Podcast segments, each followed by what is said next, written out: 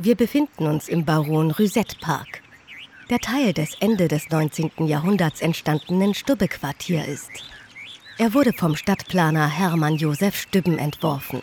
Stübben wollte Brügge nach Nordwesten erweitern, da sich hier ein neuer Binnenhafen befand.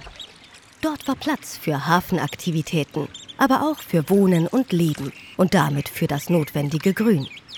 Der Park verdankt seinen Namen Baron Rüsette, einem prominenten Brügger Politiker der damaligen Zeit. Vor etwa fünf Jahren wurde der Park umgestaltet. Die gewundenen Rad- und Fußwege verbinden die verschiedenen Teile des Parks. Heute ist der Baron Rüsette Park eine verspielte Grünzone für Bewohner und Besucher gleichermaßen. Das Werk, das Sie hier sehen können, heißt Kolonnade und wurde vom Architektenduo Gijs van Warenberg, dem Kunst- und Architekturbüro von Pietrian Gijs und Arnold van Warenberg, geschaffen. Neben architektonischen Projekten realisieren sie auch künstlerische Installationen und Skulpturen.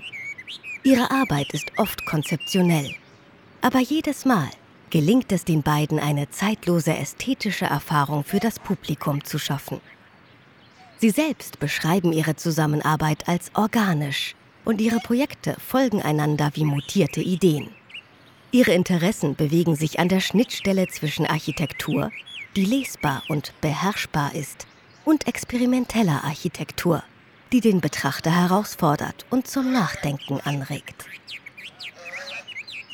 Ihre Arbeit für die Triennale Brücke besteht aus einer Gruppe von 100 Säulen, die schräg und scheinbar ungeordnet verteilt sind. Das Werk evoziert das Bild eines undurchdringlichen Waldes voller Bäume und lädt den Besucher ein, ihn zu betreten. Aber der Besuch ist nicht selbstverständlich. Er ist eine Herausforderung und eine Konfrontation, bei der man seinen Weg finden muss, indem man sich unter die Säulen bückt oder über sie klettert. Die Arbeit ist eine Konstruktion zwischen Architektur und Skulptur. In gewisser Weise ist sie auch eine grafische Komposition, bei der die Säulen einander in interessanten Proportionen überschneiden. Als Besucher muss man also das Bild betreten, um es erfahren zu können. Auf diese Weise schafft Gijs van Warenberg eine unendliche Menge von Bildern, je nachdem, in welcher Position man sich innerhalb der Arbeit befindet. Kolonnade präsentiert sich als Gebäude, als Pavillon, aber eigentlich gibt es keinen Innenraum. Es ist ein Raum, der nicht durch Innen oder Außen definiert und in seiner Form vielfältig ist. Das bedeutet, dass sich der Raum mit jedem Schritt, den ein Besucher macht, verändert. Das Gebäude trägt somit eine Unsicherheit und eine gewisse Spannung in sich.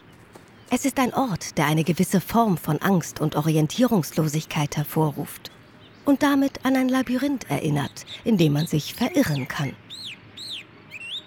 Gijs van Warenberg fordert sie als Besucher der Triennale Brücke also heraus, im Gegensatz zum problemlosen und inszenierten Besuch eines Alltagtouristen.